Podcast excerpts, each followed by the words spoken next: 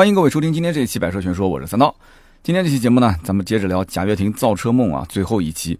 那么上一期节目咱们聊到是贾老板在北京遇到了两个高人啊，一下子把希波尔公司装进了一个叫做 ST 的公司，然后悄声无息的在新加坡就上市了啊。之后呢，也是套现了很多的钱，然后呢又拆分出了流媒体的业务，成立了乐视。那么乐视有了钱之后呢，开始疯狂的去拓展自己的视频业务。没想到在二零一零年的时候就在 A 股上市了。那么上期节目有人提醒啊，是 A 股的创业板啊，对，是创业板，没毛病。那么之后呢，贾跃亭越做越顺风顺水啊，什么乐视影业啊、乐视体育啊，大家都听说过，是不是？这个做视频流媒体业务啊，其实在贾老板的眼中啊，这只是小打小闹。这样的一个公司呢，天花板实在是有点低了。所以呢，贾跃亭跟他背后的股东啊，就开始编造啊，不，就开始编制梦想。啊，开始讲故事给投资人听，给股民听，给所有关心乐视的人们去听啊，就是即将成为股民的这些人去听，哎，这都是韭菜嘛啊。于是呢，在二零一五年的一月份就提出了生态化反这个概念。那么上期节目呢，我们就聊到这儿。那么生态化反这个词呢，听起来虽然很高大上，但是你把它拆开来听一下，其实就非常简单了。它就是一个生态圈，或者说是几个生态圈的化学反应。那有人讲说，那这具体是什么意思呢？后面我们一会儿再讲。我们先谈一件事情，好不好？我们先谈一谈啊，什么叫做梦想？因为生态化反这件事情，其实说白了就是给大家编织一个梦想，对不对？那么讲到梦想的时候呢，我们再谈一个词，什么叫做欲望？这个梦想跟欲望之间还是有差别的啊。我曾经看到一句话讲得非常好，说这个梦想是你虽然得不到，但是你坚持就能感到幸福的东西，而这个欲望呢，就是你得不到，但是你坚持想要就会特别难受的东西。大家好好的品啊，细品，这里面我觉得讲的非常好。那么很显然，这个贾跃亭啊那句非常经典的“让我们蒙眼狂奔啊，为梦想窒息”，啊，其实就是提醒大家，这是一场豪赌，对吧？为什么呢？就他也不是没告诉你，窒息这件事情就是一口气喘上来了，那就活了，对吧？如果喘不上来，那就走了。对不对？眼睛一闭一睁啊，一天过去了，对吧？眼睛一闭不睁，啊，一辈子就过去了。所以贾跃亭呢，这没有骗大家，真的，他其实已经告诉你了，这为梦想窒息。那么至于能不能救过来，这这还不是很清楚啊，看那个钱够不够多。所以呢，这个生态化反的概念其实非常的大啊，但是呢，讲起来也很简单啊，各个生态圈之间相互作用、相互反应。第一个提出来的这个人其实并不是贾跃亭，是乐视的副总裁阿木啊。那么阿木当时提出的生态化反的理念，我还查了一下当年乐视的公关稿，也就是官方的这个论述。官方是这么解释的，他说这个乐视的产品呢是基于开放的安卓平台，结合乐视生态，也就是平台加内容加终端加应用的垂直整合能力。然后打破硬件边界、UI 边界、内容边界、应用边界，再打破整个产业链当中的创新边界、内部的组织边界，让生态产生强大的化学聚变反应，形成开放的闭环啊，给用户创造极致的体验，同时呢，呃，也向所有的第三方开发者史无前例的开放所有权。我当时查资料的时候看到这一段话，我自己都笑了啊！为什么我会笑？因为二零一五年、一六年的时候，我们在做这个 BP 啊，也就是创业计划书，去找投资人要钱的时候，我也写过类似这样的话。其实这种话就是套词儿啊，就一个词套一个词儿。然后这个套词儿的过程当中呢，你会为什么会就是这样子啊讲那么好像很高大上，但是实际上又。驴头不对马嘴，你像那个里面写什么啊？开放的闭环，你闭环就闭环了，还什么开放的闭环呢？对不对？然后那个像什么呃第三方开发者啊，面对他们具有史无前例的开放所有权。什么叫做史无前例的开放所有权呢？就什么都不审，随便给你开发是吧？那也不可能是吧？所以说这里面哇，什么这个边界那个边界，那我就想问了，我特别想问的是内容的边界在什么地方？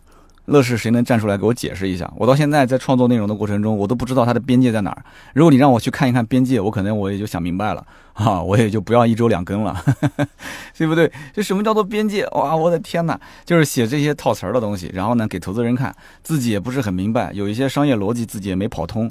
但是呢，我想把它讲的很高大上，讲的让你觉得它是没有边界的，对吧？没有边界会怎样？没有边界就是融资融的也没有边界嘛，对不对？融的没有边界嘛，我们就打一个没有边界的市场，然后呢，最终成为这个没有边界的市场里面的王者，然后呢，赚没有边界的钱。其实呢，说来说去啊，这就是一个怎么讲呢？就是投资圈或者说是玩金融的里面，互相大佬之间的一个心照不宣，你懂我懂大家懂啊。但是最终呢，能不能通过一些啊比较巧妙的手段，把钱装进自己口袋，对吧？至于你怎么玩，大家都不 care 这个里面的点。对吧？你能不能做成？其实大家心里都有数。这么大的一摊子事，其实就看啊，投资人击鼓传花，到底传到谁手上？很多人都觉得说投个乐视，对吧？反正中间赚一把就走了。但是最终呢，哎，突然之间，对吧？二零一七年一夜之间，这公司账被封了，人也跑了，然后呢，大家的钱都拿不回来了啊！最近呢，又个人破产了，是不是？所以呢，我个人觉得，在当年啊，乐视并不是说这个公司好不好的问题，而是大家都觉得说有这么一个在前面讲故事的人，然后呢，又那么多人信他的故事，我跟着他一起玩，我中间啊快进快出，对吧？火中取炭，我是可以挣那么一批钱的。毕竟这个故事还是挺好听的，泡沫没有破灭之前，我都能挣到钱。但是谁是最后击鼓传花的接花的接盘的那个人？那肯定不是我，人人人都觉得不是自己嘛，对吧？因为这种圈子里的人都是大佬。那么二零一五年。对吧？老贾提出这么一个概念的时候，很多人一听就觉得不靠谱，网上呢也是一顿嘲讽啊！大家都觉得说这不是生态画反啊，这是画反了生态，就画画的画啊，画反了生态。因为这个领域里面啊，你看，不管是手机、电视、汽车，还是互联网金融，它每一个圈子里面都有高手，对吧？而且都是巨无霸的企业。那么你说一家叫乐视的公司啊，之前是名不见经传，突然之间拔地而起，对吧？上市这几年你就开始在这么多的行业里面跟这些巨无霸的公司正面硬刚，你说这个真的是眼里面没有那些大佬了，是不是？但是呢，话又说回来，如果是放在十年前。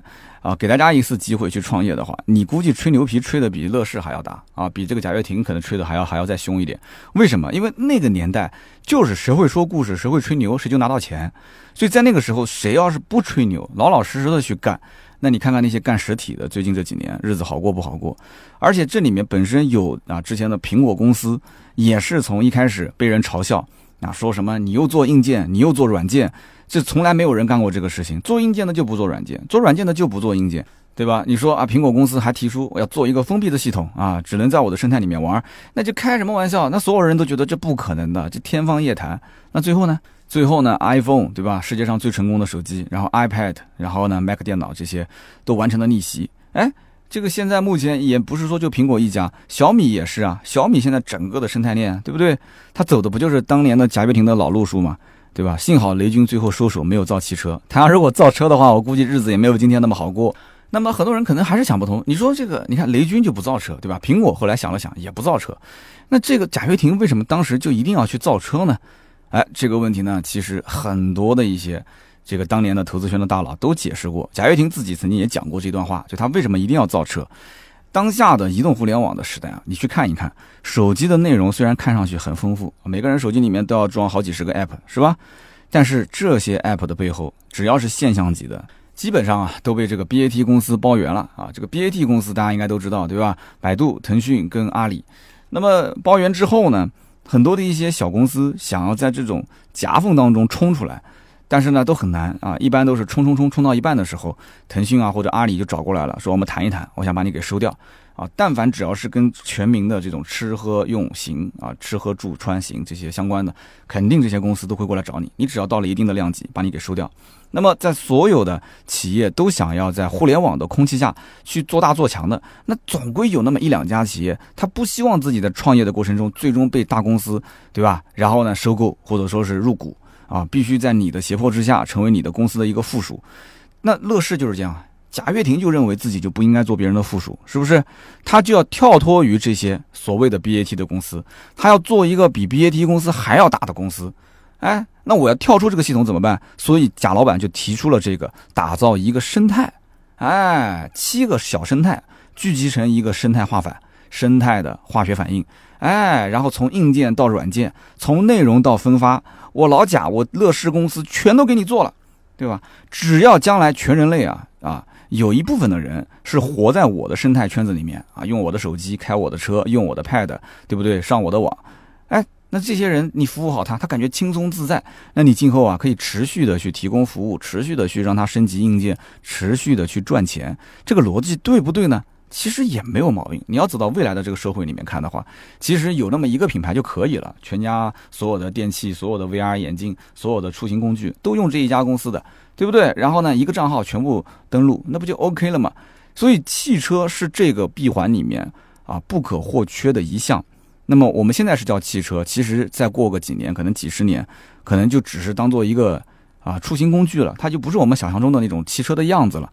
当将来无人驾驶来临的时候，它就是一个模具化的东西，对不对？那么这就是我们将来的什么叫做移动客厅？就是你出了门，你不用再开车了，它都自动驾驶了，还开什么车呢？移动客厅在这种封闭的空间里面，就非常适合干嘛？就非常适合去休闲娱乐，对不对？因为就没有司机了嘛，都是乘客嘛，主驾驶、副驾驶都是乘客，后排全是乘客，所以家里面用的手机、用的平板、用的电视，那么出了门怎么办呢？出了门就用车内的大屏来获取信息，来获取娱乐，对不对？那么这些硬件和软件，如果我乐视公司全部给你锁定，然后再相互的打通，是不是能产生一个非常奇妙的连锁反应？那当然了。肯定能产生，对吧？这不就垄断了吗？那么，比方说我们在市面上看到啊，很多的一些车子是跟小米合作的。那么，所以呢，你在车内的这个系统里面，你就可以控制家里面的家用电器。是不是很方便啊？啊，现在其实都很简单了，很多车上都有。还有的呢，就像我那台电动车，对吧？它是跟这个爱奇艺合作，所以呢，它打开来之后啊，它的视频栏目就是爱奇艺，它的音频是跟喜马拉雅合作啊，所以呢，你可以听到我的节目。那如果我在车内想要看爱奇艺的视频怎么办呢？那打开，打开的话，它这个要会员啊，对不对？这不同公司之间合作，互相也其实是考虑相互的利益啊，是在这种前提条件下。我要看个电视，可能一共才五分钟，要看九十秒的广告，那怎么办？那我可能就得充会员，对他就得到好处了，对不对？就如果说乐视自己造车的话，然后呢，用乐视自己的视频啊，就锁死了。我的车上就是乐视视频，其他的 app 都没有。然后呢，乐视汽车上面呢，它就强制要求你必须要买乐视的这些家用电器。你只有这样子，才能在车子上面去控制家里面的一些电器啊，用起来很方便。但如果说你要是用小米的，那对不起，那就不可以啊。我跟它之间是排他的。那么你将来如果家里面有一部分是乐视的，有一部分是小米的，结果你乐视的用的还挺顺手的，在车上就可以控制，像家里面的空调啊、家里面的电灯啊、家里面的电饭煲啊。那你是不是就在想，那其他的一些东西是不是我应该把小米的就换成乐视的呢？所以呢，你要说这个生态圈之间有没有相互的化学反应？哎，我觉得还是有的。那么刚刚我举的这个例子啊，家用电器更换，那么再加上我自己那台车上啊，它是跟爱奇艺合作，我们家孩子上车就要看动画片，然后呢，我也没办法，对吧？给他看，然后每一次都有好几十秒的广告，那怎么办？充个会员呗。好，那么车上充了会员之后，这个会员家里面的 Pad 上面可以用，手机上也可以用，你是用还是不用呢？那用啊。那自然而然的话，我的手机、我的平板本来是没有下爱奇艺的，那现在是不是就下了一个爱奇艺的 app 了？所以这也是一个相互的作用，是不是？这么一说呢，大家就明白了啊。其实呢，贾跃亭讲来讲去这个故事，甭管是有多高大上，他就是想告诉所有的人，未来的这个互联网的世界，我是王者啊，我是唯一能够跳脱当下的 BAT 这种大公司的制裁，我是可以让他们跪拜在我脚下的人。那么，因此呢，有一些人就会在想，这个里面只要他有足够的钱啊，这个路线肯定是正确的。那么再往前走，对吧？手机、平板、电视、汽车这些，我的天哪，互联网金融什么都有了。那么将来乐视一家公司，不想说垄断整个市场，最起码是啊寡头垄断吧，也成为了 BAT 之外的一家超级的大型的这个互联网公司，那可以将来。蒙眼狂欢啊，对吧？就不用狂奔了，因为不用再奔了，就原地狂欢就可以了。所以大家都是想享受最后胜利的果实。但是呢，这里面也有投机的，对不对？也有确实认为他将来能成功的。那你只要烧钱，让他去为了梦想前行就可以了。因此，当那一天到来的时候，我的天呐，对吧？那就可以真的是一个用户名密码走遍天下都不怕了。那么对于企业而言，我们都说什么叫整合供应链，对吧？那么对于生态画板而言，它其实就是在整合企业。他在整合企业链，注册那么多的公司，然后分那么多条战线去打，这个听起来就是一个这个挺危险也挺高端的一个玩法。实际上呢，听起来是挺好啊，但是做起来真的是比登天还难。我刚刚都讲了嘛，就这个领域里面个个都有大佬啊。汽车我们放最后一个来讲，你比方说我们刚刚前面讲的 BAT，BAT 基本上什么都涉及，对吧？那么 BAT 除了他们以外，还有什么？小米啊，京东啊。还有就是最近这几年爆火的，一个是拼多多，还有一个像字节跳动，哪个大佬是你能惹得起的，对吧？你别说干死他了，你就是绕开他，估计都绕不开。那么乐视呢，还觉得自己很厉害，对吧？然后呢，还要把系统给关闭起来，做一个封闭式的生态。这就是相当于把自己关起门来，结果一把火把自己给烧了嘛，对不对？其实也不能啊，我说句实在话，把这个乐视啊一棒子打死。为什么呢？就是当年他确实也提出了这些东西，让很多人有启发。我刚刚讲的雷军，他的小米其实也是我觉得跟乐视相关的这样的一种玩法，只不过升级了一下，而且步子跨的没有那么大。那么当年这个逻辑并没有说完全错。你比方说到今天为止，很多的一些。不管是电视还是手机，它其实基本上是维持在保本或者是亏本的状态在卖。那么传统电视行业当年几乎都不看好这种玩法，因为你硬件不挣钱，你这不是开玩笑吗？对不对？你硬件都不挣钱了，卖电视机就要赚一个硬件的钱，那你将来怎么赚呢？那么乐视当时的逻辑就很好，对吧？那我硬件可以不挣钱，但是我可以在啊电视的内容上面去赚钱。你比方说打开电视要看节目的时候，开机必须要看十几秒的广告啊，这个费用是非常贵的，因为根据它的这个电视的开机量。啊，包括销售量，它其实就能定这个广告的费用。好了，那么孩子在看动画片的时候，看了几集，突然之间提示要充会员，你充还是不充？啊，你要是不充会员，孩子哭得哇哇叫啊，你只有是充，对不对？这种玩法最终也是得到了很多品牌的一些学习，用硬件然后结合软件，用软件去赚钱。所以呢，在那个年代，这种简直就是一种天方夜谭的玩法，没有人会想到说用的内容去补贴硬件的这个亏损。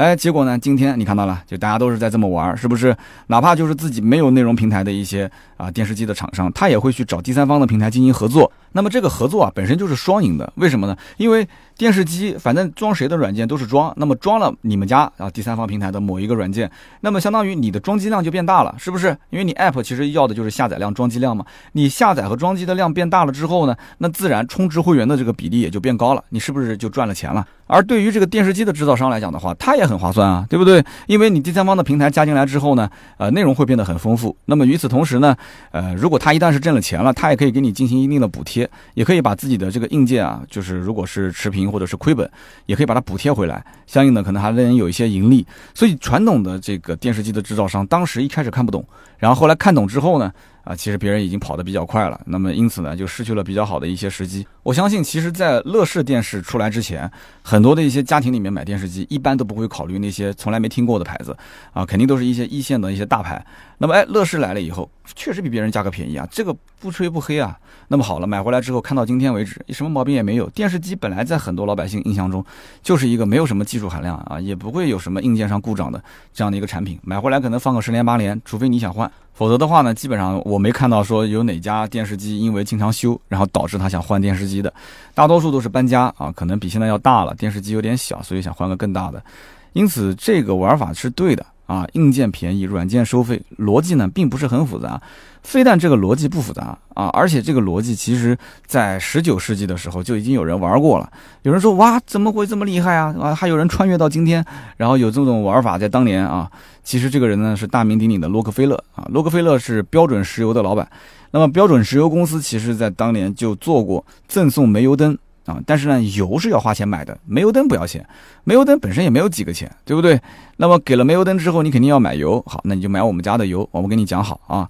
还有呢，比方说像这个吉列的剃须刀啊，大家都知道，吉列剃须刀，男同胞都应该都有啊，刀架很便宜，但是刀片很贵。还有包括像打印机啊，就办公室里面有打印机都知道，打印机本身很便宜了，但是墨盒很贵啊。所以因此，在我看来啊，真的，就乐视当年提出的生态化反。这么高大上的词汇，但是背后就是他想做未来的互联网新兴行业的这么一个垄断的公司，仅此而已。那么看看我们现在的目前的内容生态，像什么字节跳动这个公司，大家都知道的啊，像什么抖音啊、今日头条应该都是最熟悉的。但是除此之外，还有像西瓜视频、火山视频、动车帝，这都是他们旗下的。那么讲到这里的话，大家知道这个其中抖音是最近特别火的一个 app 啊。那么虽然有些人已经把它卸载了，但是你卸载没关系，很多人手机里面还是有的，而且每天多多少少会刷那么一两条。抖音现在的日活用户数啊，听好了，一天它的活跃用户数是多少？四个多亿啊！这什么概念？中国一共才多少人口？当然了，它也有国外的版本，这个我不知道是不是算在一起啊。所以我们会发现，乐视啊，当年用那么高的价格去买电视剧和电影的版权，结果抖音。这么火的一个软件，也是做内容的，对吧？乐视是花钱去买，抖音是让全民去做制作人，去当导演，去当演员，去当后期。哎呀，我身边现在好多人啊，就问我是怎么拍、怎么剪、用什么软件，说好好复杂啊。哎，结果过了一个月，他开始会做字幕了；再过了一个月，他开始会转场了；再过一个月，设备也更新了。大家全民都在做演员、做导演、做后期，对吧？然后免费把自己的相关的内容提供给抖音。与此同时，抖音一分钱都不花，反过来呢，还要让这个制作者、发布者去掏钱啊！掏钱干嘛呢？去买抖加，因为你必须要买抖加，你的视频才会强制曝光，对吧？强制曝光之后呢，那你就很开心了。我也不知道你为了什么，你可能为了挣钱，你可能为了出名。所以呢，我估计贾跃亭啊，在家里面，他现在刷抖音，应该是一边刷，心里面就像被人用刀捅一下，一刷一屏就捅一下，一刷就捅一下。特别是刷到那种几百万流量的，又是广告的，我的天哪，他心里面估计都要碎了。因为这个广告啊，抖音上的广告是要给平台做分成的，啊，平台那边去找别人免费做内容，免费做内容的人呢，还要交钱给平台，然后如果有商业呢，平台还要再扣一部分的啊相关的费用。贾跃亭当年就是大笔大笔的几十个亿、几十个亿的去买版权，那买了版权之后让大家去充会员，充会员充了半天，充了也没有人家优酷多，也没有人家爱奇艺多，所以搞得真的是心里面的心力憔悴啊。好，我们再讲手机行业，手机行业就更有意思了啊。你说乐视手机身边有几个人在用？我身边有一个人用过啊，还评价不错，说挺好用的。但是手机行业你要知道，之前老罗做锤子手机的时候，对吧？去跟小米的雷军去谈。啊，说怎么造手机或者怎样？小小米当时雷军是想让他直接过来的，但是老罗不同意嘛，对吧？他想做这个什么南半球最好的手机是吧？还是北半球、南半球啊？那么雷军是想做一个为发烧而生啊，性价比极高的手机，两个人就是谈不拢。那雷军当年也不是做手机的，雷军找的谁？雷军找的是魅族的黄章，对不对？这些人都是门外汉，但是呢，都是有大神来去操刀的。你像雷军当年要造小米手机，他如果手上没有人，他是绝对不敢去造的。那么他找的是谁呢？是号称当年摩托罗拉啊最牛掰的三个人之一。你只有有了技术，有了钱，你才能去把这个事情做好，对吧？而这个罗永浩当年造手机也是一开始没有人帮他站台，然后草台班子嘛，大家都不看好。后来也是挖了摩托罗拉的这三个大神之一啊，就另外一个大神。然后呢，下面很多人就觉得说，哦，老罗做的手机还是比较靠谱的。因此呢，讲那么多啊，其实就是说人靠谱，其实什么事情都靠谱。那么人靠谱之后，再有一点钱，我觉得这件事情成功的概率就非常高。但是乐视当时造手机的时候，我们就没有听到很多的一些。不管是新闻也好，还是这个，我在网上查了很多，也没看到他有什么大神级的人物在里面去操刀，也没看到这个像老罗那样说天天还要睡在办公室，然后跟这个相关的工作人员每天去打磨。他那么多的公司，他哪有时间去打磨呢？对不对？雷军嘛，也对自己的产品也要提前去做体验，而且像这种手机本身产业链的整合就非常的非常非常的复杂啊。当年锤子就一直上不了市，对吧？所以这个东西啊，就算。现在看似这个雷军啊，小米的手机已经非常非常成功了，小米的生态圈已经赚了很多很多钱了。但是人家就是到今天为止没有选择去造车，对不对？没造车，他活的就挺好的啊。那么很多人都知道，最终呢，乐视是失败了。那败在什么地方呢？就是刚刚我们一直在提的造车这件事情上，就只能说贾跃亭可能是把造电动车这件事想得太简单了。这个贾跃亭呢，可能平时不太关心车啊，或者说不太关心这个电动车，他可能更关心的是怎么去套现，然后去买房子，是吧？那么他呢，当年对于造电动车这件事情呢，啊，他不知道有些东西是你用钱你也是买不来的，比方说是技术，对吧？老外如果把核心技术给到你，他自己肯定就完蛋了嘛。那么还有一部分呢，就是外部政策的扶持啊，他虽然说背后已经有大神在后面撑腰了，但是关于这个电动车的政策的变化。还是相对来讲让人措手不及的啊。那么第三一点就是它内部的管理太复杂了，这里面涉及到不是说异地管理了，是全球化的管理。那么乐视呢，在当年已经上市了啊，老老贾觉得自己手上多多少少是有点钱了嘛，所以呢，他这个故事呢也吹出去了。这个造车这件事情是他整个闭环里面不可缺少的，所以你不造车，你故事圆不回来。你圆不回来，你怎么跟前面投资人去交代呢？对不对？你都上市了，没有故事了，那谁还会去再去买你的股票呢？所以只能是硬着头皮去造车。那么我查了一下，乐视其实但凡跟硬件相关的投入都是亏本赚吆喝啊，都不挣钱。那么因为同样的价格，别人其实没有必要去买乐视，不管是电视也好，手机也好，对吧？你只有这个价格比别人便宜，你才能在这个市场上。啊，放开你的销量，要不然的话，你根本就不要想，你哪怕就是价格一样，别人也不会用你的产品去替代他的产品。那么因此呢，乐视当年看似啊，这个卖东西都是亏本的，对不对？但它其实是在放长线钓大鱼。怎么去理解呢？那比方说，乐视的手机，如果它的成本是一千五百块钱，它的卖价是一千块钱，那一台手机不就是亏了五百块钱吗？那么卖一千万部，它等于是亏了五十个亿，五十个亿啊！哇，其实我们觉得很大的钱。那对于老贾来讲的话，人家融资都融了几百个亿了，这五十个亿亏就亏掉了啊，无所谓。那么这个亏出去的钱怎么想办法再赚回来呢？这个你要跟投资人要讲清楚。那么首先就是你是不是增加了一千万个手持乐视手机的用户，对不对？你现在市场上有一千万的用户了，这是种子用户，他将来可能用得好，他还会推荐身边的人去买，他不就成了乐视生态圈的一个成员了吗？对不对？这背后他会有种种相关联的消费，他将来说不定因为乐视用得好啊，手机用得好，他会买电视机。电视机用的好呢，他又会去买我其他的乐视的家电。等到我将来如果是把车再造出来了，那他全部都是用我的乐视的产品。我乐视的汽车上可以控制家用电器，我不就直接一波收割了吗？哎，这个逻辑你讲讲的是很圆的吧？对不对？没毛病啊。所以因此有这么一个故事，对于像他这样的这个 A 股的上市企业来讲的话，他就可以让股民对他的未来有所期许啊。他就会去不停的去看涨、看涨再看涨，股票不就是 A 和 B、B 和 C 之间来回的交易嘛？所以它的股价就能一波又一波的被炒上去啊！炒到巅峰的状态的时候呢，自然有些人就出局了嘛，啊，就套现了嘛，对不对？所以虽然说它的实体公司是在亏本，但是上市公司的股东可以从股票里面啊进行套现，这就是资本最牛掰的地方啊！大家要知道了，股票这个东西啊，真的，我劝大家啊，我劝你没玩啊，我劝你别玩啊，真的是。你要玩，你就要保持一种什么心态呢？就是这个钱就算是亏了，也不影响我的正常生活啊，这个没关系的，你就可以去玩一玩了啊。那么这个故事的高潮部分就是造车，我们好好的去聊一聊这个造车的故事。二零一六年的一月五号，乐视在美国的拉斯维加斯啊，或者说是贾跃亭吧，我们讲乐视可能不严谨，贾跃亭啊也参加了这么一个这个发布会吧，叫战略合作伙伴 FF，也就是法拉第未来联手发布了。FF 首款概念车叫 FF Zero One，那么现场没有公布任何跟这个车相关的参数，但是呢，内部有人讲啊，说这个车子啊，它的轴距达到两米九，最高车速可以达到两百英里，百公里加速在三秒以内。我在二零一六年的北京车展，因为这个车子是一六年一月份在美国发布的，那么车展北京车展是四月份啊，我去到现场的时候，发现展馆与展馆之间的过道摆满了 FF 的广告。我当时还亲眼看到这台车，而且非常神奇的就是这台车当时只用了一个小栏杆拦起来，它不像有的以前有的概念车会在一个大的这个像一个这个透明的玻璃幕墙一样的给它隔起来，然后放在中间你是摸不到的。这个车我当时还能摸得到啊，其实也就那么回事儿。我当时看到那台车，我才入行嘛，一六年我才入行不到三年的汽车小媒体，你说震惊吧？我觉得一点都不震惊，因为跑车看的也很多，赛车也看了很多。我觉得眼前这个车长得就就是一个肯定开不了的空壳，首先这是确定的，对吧？那么其次就像个蝙蝠一样趴在地下，这最多就是在赛道里面开一开，那不可能是在路上跑的。但是呢，它本身是个概念车，大家都知道概念车嘛，它这个只是给它一个设计思路和方向，所以我就不知道当时这个叫 FF 的公司将来是只造跑车呢，还是又造跑车又造轿车，还是将来要造 SUV 呢？我没搞懂。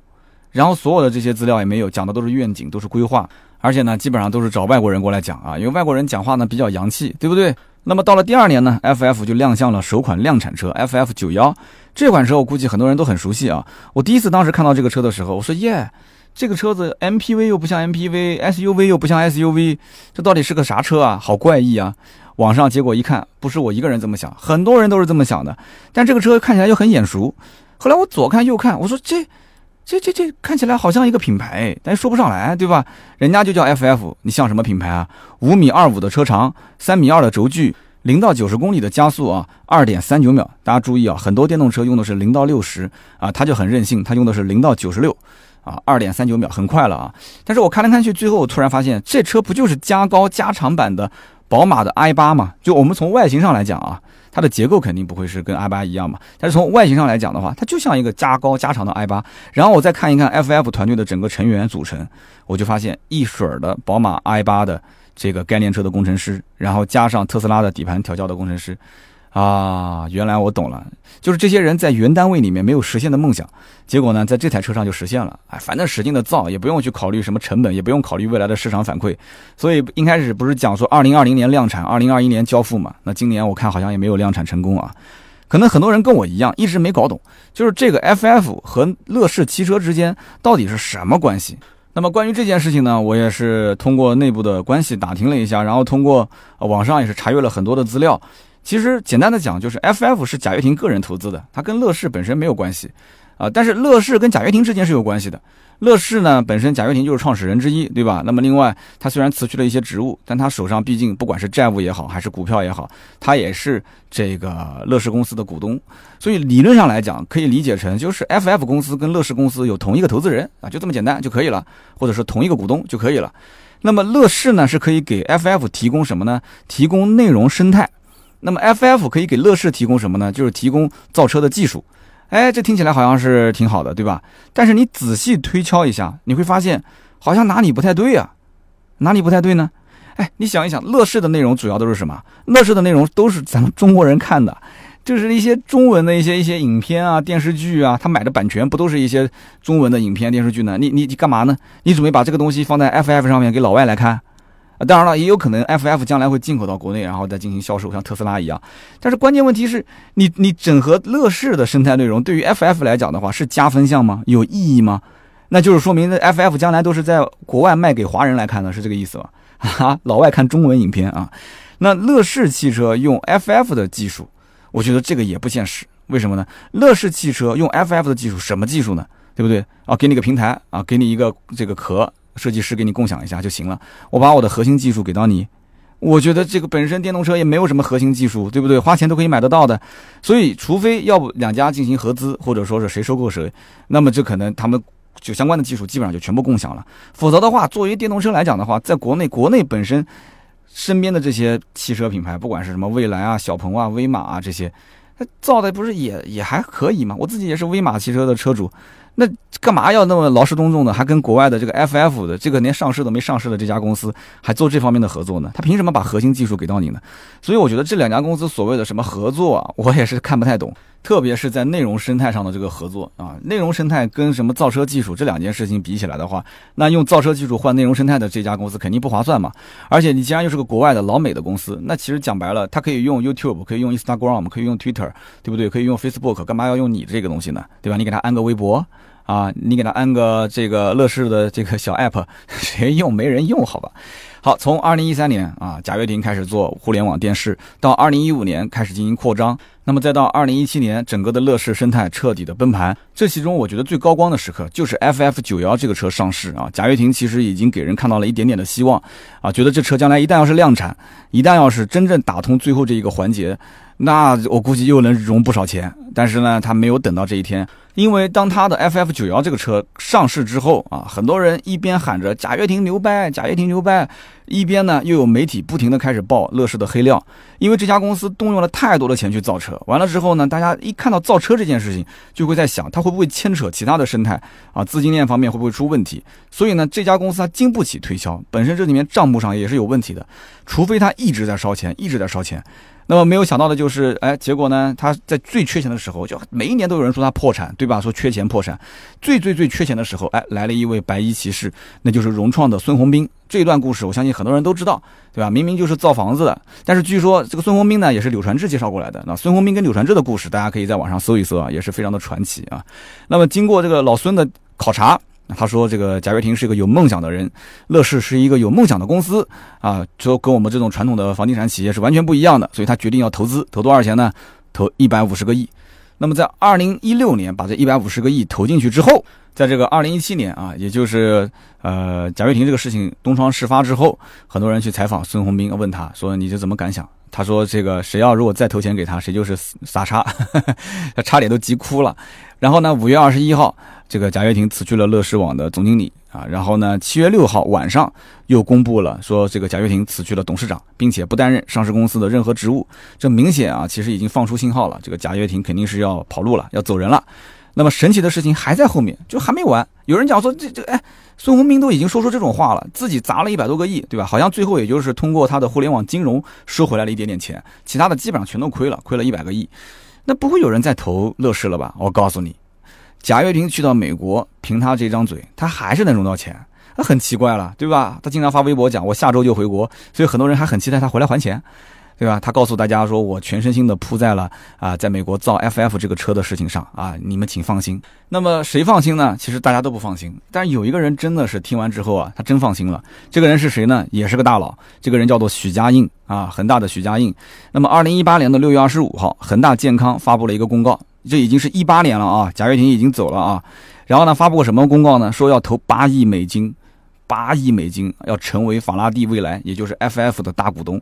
这说明什么呢？这说明许家印也有一个造车梦啊，对吧？今天的评论区不要聊恒大啊，不要聊恒大，我知道你们要问我什么恒大造车的事情，好吧？我们只聊许家印当年去投了 FF 的这一件事情。投完之后八个亿，对吧？两个男人的梦想开始发生了激情的碰撞，结果没到一个月的时间，贾跃亭就说。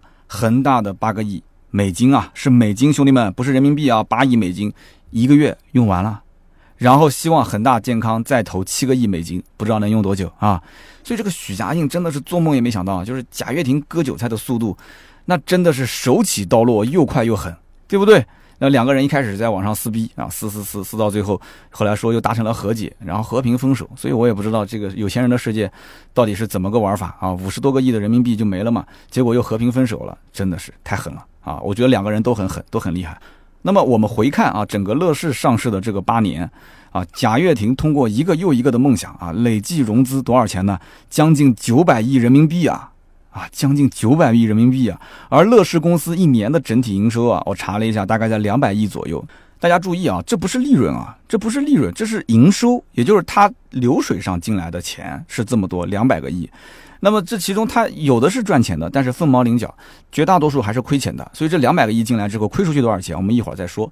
什么东西赚钱呢？有人讲哟，乐视还有赚钱的生意，那当然有了，对不对？比方说啊，这个圈地。啊，做房地产啊就赚钱了，对不对？当年八十多个亿买的地，现在呢增值到了一百二十多个亿，哎，这个一下子就赚了四十多个亿。那这个你看，做什么生意都不如对吧？圈地造房地产来的有钱，四十多个亿。那么乐视的账面上的利润呢，其实远远是不够弥补投资者的啊。之前的投资人，包括那些二级市场上的股民，包括还有上下游被欠钱的那些厂商，还有经销商，他总共外面的债务有将近一千个亿啊，一千个亿的亏损，什么概念啊？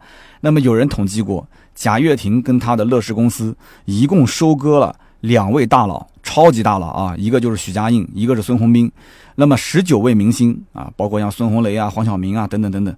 那么十七家金融机构，二十六万的股民。所以说，乐视是全宇宙啊，不是全中国啊，是全宇宙，全宇宙当中最厉害的韭菜收割机啊！真的是这个手起刀落，这个机器太狠了。那么节目的最后呢，我们就回到了啊三期节目之前，我们当时讲到为什么要聊贾跃亭，因为贾跃亭有一个新闻，就是他的个人破产重组在美国啊申请通过了。那么这个背后呢，是因为有他的媳妇儿叫甘薇为他付出了四十多个亿啊。有人就要问了，说那你有四十多个亿，为什么不拿出来还呢？而且他为什么这个人都是老赖了，他怎么还能有四十多个亿呢？那是因为他在老赖之前，他跟甘薇已经离婚了。离婚前要去公证他的财产啊，媳妇儿的就是媳妇儿的，自己的是自己的。那么将来男人嘛，对吧？自己做生意失败了，自己承担，对吧？所以呢，这个甘薇手上的钱就是甘薇的钱。所以你看厉不厉害啊？甘薇的故事呢也太长了，所以呢我就不把它拉开来讲了，因为把他的前一任和中间那一个不知道算不算那一任的已经都讲完了嘛。甘薇的这个有些东西还真的不太好讲，你只要搜京城四美，你就能搜到了甘薇相关的故事，好吧？京城四美美是不是真的美呢？那你就看个人了，要审美这个东西呢。三刀我不太在行哈，我不太在行。那么四十多个亿呢，听起来挺多，但是刚刚我们前面讲到，欠到外面的钱估计有将近上千亿，那这个债，我觉得这点钱连塞牙缝都不够，是吧？那么我们还是先了解一下，就到底什么叫做个人破产重组，这什么个概念？因为之前好像没有听说过啊，没听说过就对了，因为之前咱们这里其实也没有啊，也就是最近一段时间，在某一些地区开始试运行。啊，好像是温州还是哪儿，就是最近好像就有一场，就是破产重组的这个案子啊，也是申请通过了。个人破产重组呢，其实并不是代表说啊你不用还钱了。大家一听到破产，第一个想法就是那我就不用还钱了。这个破产重组就是他尽量在你能还钱和能生存之间找一个平衡点。这个平衡点在什么地方呢？就是保证你基本的生存权。就比方说，呃，有地方住啊。有饭吃啊，不会饿死啊，可以活着啊。但是你能活多好？那这个对不起，你是欠债的，你要还钱，你得优先还别人的账，然后再考虑你将来是不是能活得更好。所以它的审核是非常非常严格啊，他把你所有能变现的东西都变现了，让你去免于无休止的被催债，这是他唯一的好处。就是说，哎，我反正该还的都还了，你就不用再来催我了。他可以有这样的一个。让让这个被催债的人清静一些啊！但是未来三年你不能有任何的高消费啊！未来的六年，你每一年的收入如果超过十二万，那你超过部分的百分之五十，你就需要拿出来还债。有人讲说，那我就藏着掖着，我就不走账上走。好，一旦你要是被查出来，你隐瞒你的实际财产，或者是你欺诈啊、谎报的话，那债主可以对你提出诉讼的请求。啊，就是说什么之前的什么个人破产重组啊，我不存在，我要让你去，我知道你哪边有钱，我要让你去还。所以说不是申请个人破产之后你就没有事了，他只是保证你一个基本生存权啊，保证没有人再去无休止的来催债，因为他来催债你就说我已经个人破产了。对吧？我按照这个规定，我挣到的钱我该怎么分，说的也很清楚了。你让我好好的去创业，好好的去挣钱，行不行？啊，还比较有理由的，对吧？就哇，腰杆子挺得很直，啊，有了基本生存权之后，你就努力的赚钱，然后去还这些就是这些债主的钱。那这里呢有一个比喻啊，我觉得比较形象的，可以说明贾跃亭申请个人破产重组这件事情。那比方说贾跃亭啊，他有二十个债主，那么这个二十个人呢都知道贾跃亭的手里面就剩最后一个鸡蛋了。那如果是破产清算的话，是什么概念？我们刚刚讲的是破产重组啊，还有一种是破产清算。破产清算，那就是说明贾跃亭就把直接把鸡蛋交出来了，就是反正我就最后一个鸡蛋了，你们拿去吧。你是愿意蒸着吃还是炒着吃，你就看债主的口味是怎样了。但是如果允许这个人破产重组的话，不是清算啊，是重组的话，那么贾跃亭就可以跟债主讲说，哎，那么我们可以这么玩，就是。我把我其他能卖的，我身上的穿的裤子啊、裤衩我都我都全部给卖了。卖了之后，你去拿走，然后保证我基本生存权。我呢就在家里面，我什么也不干，我就坐在那个地方去孵这个蛋。我把这个蛋一旦要是孵出小鸡来了，对吧？你等我两年啊，我小鸡将来我再把它想办法哎让它生蛋，对不对？就好像还缺一只鸡啊。就两只啊，一公一母，让它再生蛋，然后呢，生了蛋，蛋生鸡，鸡再生蛋，蛋再生鸡，就没准将来还能再造一个乐视啊，不，将来说不定还能把这个钱给哥几个还上，你说是不是？所以呢，就这么一讲，你就清楚了。其实破产重组呢，是允许你的保证基本生存权，然后呢，手上留个鸡蛋，然后呢，你再去孵个鸡，孵个鸡将来再生蛋，然后呢，还能还我钱，有一丝希望。那么贾跃亭的手上到底他唯一的鸡蛋是什么呢？哎，这不就是我们要说到的吗？就是这个 FF 法拉第未来的公司。对不对？当然，这个公司本身就不是他一个人的，他还有其他的股东。但是这一次的破产重组，其实最大的利好就是清除了 FF 法拉第未来就这家公司今后的融资障碍。他之前因为贾跃亭一直是这个公司的股东嘛，因为他个人的负面影响，就导致这家公司其实很多人是不敢投钱的。我投进去的钱，万一给他拿去还债怎么办呢？那么现在贾跃亭呢已经无债一身轻了，对吧？那么他就可以继续编织下一个故事了。那么地球上那么多的富豪。也许真的有接盘侠呢，有人看好 FF 呢，对不对？有接盘侠进来之后，这个贾跃亭前面的债主不就全部解套了吗？所以说啊，贾跃亭的故事啊还在继续啊，还很精彩。但是呢，咱们今天的故事呢就讲到这里差不多了啊，该结束了。其实呢，我也有过互联网公司创业经历，前面我也说了，那个年代我也是拿着 PPT 啊，拿着 BP 到处找人，找投资人去聊我想要创的这个商业的帝国啊，商业的逻辑，跟大家讲。讲的哇啦哇啦的，我觉得我自己都被说相信了。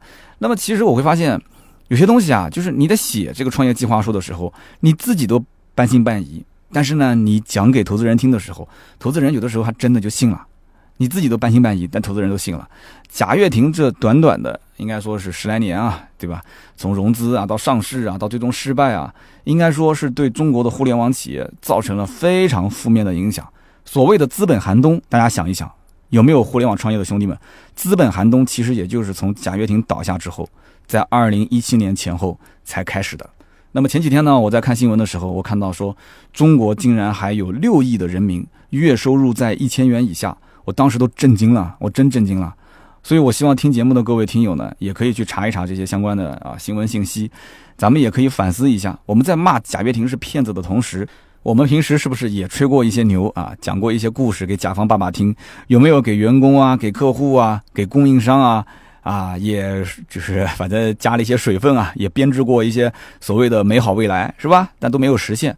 我们在看着这贾跃亭起高楼，在看着他这个楼塌了的同时，我们现在在做些什么呢？啊，我们未来又在做些什么呢？做这些事情都是有意义的事情吗？好的，那么今天这期节目呢就到这里，感谢各位的收听和陪伴。那么节目的最后呢，给大家也是啊做个小通知。那么从今天开始啊，我们今后每周四、每周日的晚上八到十点，我会给大家做小直播啊，就是每周四、每周日啊，大家记好。为什么要是选这两天呢？因为这两天正好是周三、周六的节目更新的第二天。我可以在节目里面再提醒大家一下。那么与此同时，直播当天呢，我也可以就前一天的话题和内容，在第二天呢做一个互动。所以大家听完音频节目之后，第二天可以上我的抖音啊，抖音号叫做“三刀砍车”，你可以关注一下，将来直播会有提醒。砍就是砍大山的砍，单人旁的砍。三刀砍车啊，每周四、每周日的晚上八到十点，欢迎各位到我的直播间啊，来一起聊天吹水啊。节目听得不过瘾，可以在直播间互动。那么也别忘了，在我们今天这期节目下方可以留言评论，我们会在评论区抽取三位，赠送价值一百六十八元的芥末绿燃油添加剂一瓶。好的，那么下面呢是关于上一期节目的留言互动环节。上一期节目呢，真的非常感谢大家的理解啊，因为录节目录的比较晚，贾跃亭的故事呢，我说的比较短，大概也就二十分钟多一点吧，二十多分钟。那么后面呢，大概又有二十分钟的时间是最近情绪比较低落啊，就可能在工作上遇到了一些小瓶颈。那么我发表了大概有二十分钟的感慨，所以呢，评论区竟然有了六百多条留言。那么我抽取了其中三位啊，其中一位叫做啊情根雨读 ing，他说。三刀啊，你不要放弃自己的初心，向上走的路一直都是非常的艰难，有时候呢感觉到疲惫也是在所难免。他说，比方像我，我也是个男人啊，有的时候我就感觉啊，每个月都会有那么几天，每个月那么几天心情都是特别低落，什么事都不想做，情绪很差。后来呢，我就找到了这种规律，我就学会了去面对。三刀啊，我是你的骨灰级的听友，真的，我每期节目都会听。我什么节目都会看，包括你的直播、你的微博、你的抖音，我都会关注，只是比较少留言。但是像我这种默默关注你的人应该很多啊！相信自己，可能是因为疫情，呃，会影响到你的一些心情。那么过了这段时间之后，当你走出一段迷茫期，你就会发现这是一种柳暗花明又一村的感觉。不要让浮云遮住了你的眼睛，浮云一定会走开的。加油加油啊！关注你的一个听友。非常感谢啊！这个类似这样的，其实留言有非常非常的多，那么我看的也是非常感动。然后我有空的时候，我一直在给大家进行的回复，如果有回复不到位的地方，希望大家多多的谅解，好不好？那么上期节目也有人讲声音有点小啊，我后来在车上听了一下，好像是这么回事。我在想，可能是因为我在跟这个秋晨录音的时候，我们俩的这个音量有的时候会往下调一点，那么调完之后就忘了调回来了。因为我平时一个人录制的时候。呃，是我开一个话筒嘛，所以因此呢，这件事情我们已经收到了，所以呢，今天这期节目的音量不会太小，对吧？大家可以留言告诉我，音量如果 OK 的话，那么我们今后就保持这样的一个音量，谢谢。那么下面一位听友叫做宅男王，他说，我男朋友从你刚开始录节目就开始听了，听你节目大概有六年时间，我是认识他以后跟着他一起听的，听你的节目不仅仅是听汽车的相关知识，也是听你聊天聊生活，就像朋友一样。不管你说什么，随便聊聊就可以了，不要给自己太大的压力。老粉都会支持你的啊！你的节目应该讲风格还是比较独特的。我和男朋友呢一直都会聊你啊，聊你的幽默的点，呃，像金牛男啊啊，比较尊重老婆的意见啊，说有机会呢想到南京一起找你吃饭啊，希望到时候可以约你出来。他说这个三刀呢就像一个。呃，认识很久但是没见过面的朋友说，如果你要是真的累了，你就休息一下，不要把自己逼得太紧。有的时候呢，物极必反，适当的给自己放松一下啊，不要给自己太大的压力。祝节目越来越好啊！抖音号各个平台的粉丝爆满，哈哈哈！谢谢啊，谢谢这一位叫做宅男王啊，这个应该是个女听友，帮她男朋友留的言。来南京一起吃饭没问题。那我更希望是什么呢？我们不是组织了南京的这个线下车友会吗？你可以在盾牌的朋友圈看一看。我们以后定期会有线下活动，如果离得不远的话，你可以直接报个名，然后呢，线下活动大家集体在一起玩，我们可以认识认识啊。非常感谢，非常感谢。我上期节目看到好多留言，今天听我节目的状态应该还好啊。我的节目应该讲。我是属于那种就是心情会带到节目里面来的人，我不太会掩饰啊。如果说我要是有什么心情好了或者是不好了，我在节目里面说装给大家看，我自己也很难受啊。其实说实话，你特约的节目那个，呃，那不管什么情况下，那其实都是一个心情啊。但这个反正平时的节目还是真的跟生活捆的是比较紧的，希望大家多多理解吧啊，多多理解。那么第三位听友的名字叫做哈黑 py，他说我一直想买一套直播的设备，大概在一千五百块钱。我和老婆说，有一个叫做三刀的自媒体，天天录视频、录音频，啊，两三年的时间就买了一辆奔驰，现在手底下有十来号的员工。本来呢，我的老婆都快松口了，结果今天一听说三刀要回归家庭了，我的天哪，我这个设备申请估计是要黄了。三刀啊，你要顶住啊！这条留言看得我真的是乐了。首先一点啊，我这个买奔驰的事情是二零一五年。呃，对，那按照你的说法，确实两年吧，啊，两三年的时间买了一辆，但是这个买奔驰的钱其实跟这两年去什么充值、创业挣钱没有太多的关系，真的没有太多关系。为什么？你仔细看一看，如果是老粉的话，我是二零一五年的什么时候开始才有了第一个充值的节目？二零一五年之前，我的节目里面是没有特约的，就完全纯粹就是做内容的。因为到了后面，陆陆续续的有了一些流量之后，而且那个时候汽车厂商在一五年的上半年之前，基本上都没有所谓的说投给自媒体广告的这个份额。自媒体是什么？那个时候很多人还不一定都很清楚。那时候订阅号很火，啊。微信订阅号那个时候一五年开始陆陆续续商业化了，音频还没有完全商业化，所以你要如果说啊 说啊这做自媒体是一五年赚的钱，你应该这么想：三刀从一五年到今天二零二零年这五年一直都没换车，你就知道做自媒体到底挣不挣钱了 啊！这五年都没换车，就增加了一台小威马啊，其他的都没有。所以呢，这个啊当兴趣当爱好去做就可以了啊。你要如果是上来就奔着挣钱去做的话，我相信你的内容应该也不会做得太好。你只要抱着一个说我想分享，我有干货。我想说给大家听，很轻松的状态，你自己有一份本职工作，业余带着做一做。等你真的有一定的粉丝积累之后，你可以开始全身心的去做这件事。我也是当时这样子有一个过渡嘛，所以呢，给你一些小小的建议啊。如果说你要是全心全意的、全职的去干直播啊，那你要想清楚了，因为人生时光有限啊，不是每一个人真的就适合这个。有些人像龙虾一样。这是前两天问我的，就是说三刀鱼为什么做了那么多你都不火？我说有的人像龙虾，你下了锅你不想红它都得红。我说有的人像螃蟹，你下了锅你不管怎么炒它都不红，那怎么才能红呢？你得给它上色。包装一下，好的。那么以上就是今天这期节目所有的内容，感谢大家的收听和陪伴。那么也不要忘了，可以加盾牌的微信啊，四六四幺五二五四这个微信啊，朋友圈可以看一看我们平时的一些内容更新的动态。同时呢，我们最近啊也会有一些呃合作的一些相关的产品，看看有没有自己的需要。都是跟我关系非常到位的，而且很多产品都是商家先发一个过来，我自己试用，我觉得还不错。然后呢，朋友圈就发一发，大家有需要就买，没有需要就拉倒，无所谓的。我们也不是做什么，就是啊什么线上电商这个那个的。目前为止好像还不是这样。但是呢，我用过的，然后也有人来主动找到我，那我们就可以聊一聊，没问题。最近有一个什么移动电源，不是那个充电宝，就是外面的户外移动电源，你可以拎到外面。我的个天呐！你可以用电饭煲，你可以用电磁炉，你可以吃火锅，你可以用笔记本。你我的天，就是一个那个东西，反正有的人应该知道的啊，就是户外电源。然后找到我，牌子我就不说了啊。然后后来我就问他，我说你怎么个合作方式？他说没事，我的六幺八，我的双十一的价格的基础上，我给你看往年的，包括今年我们后期的价格，在这个基础上，我再给你一个私域流量，因为都是我的微信的朋友圈的人，所以不干扰它的市场正常价格。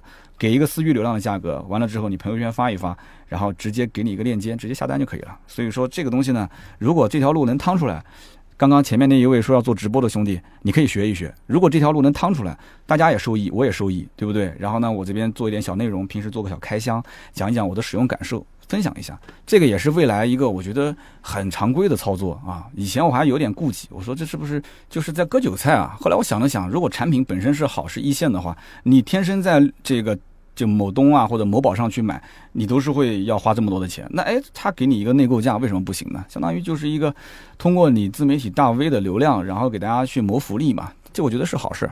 好，今天就聊那么多，我们下期接着聊，拜拜。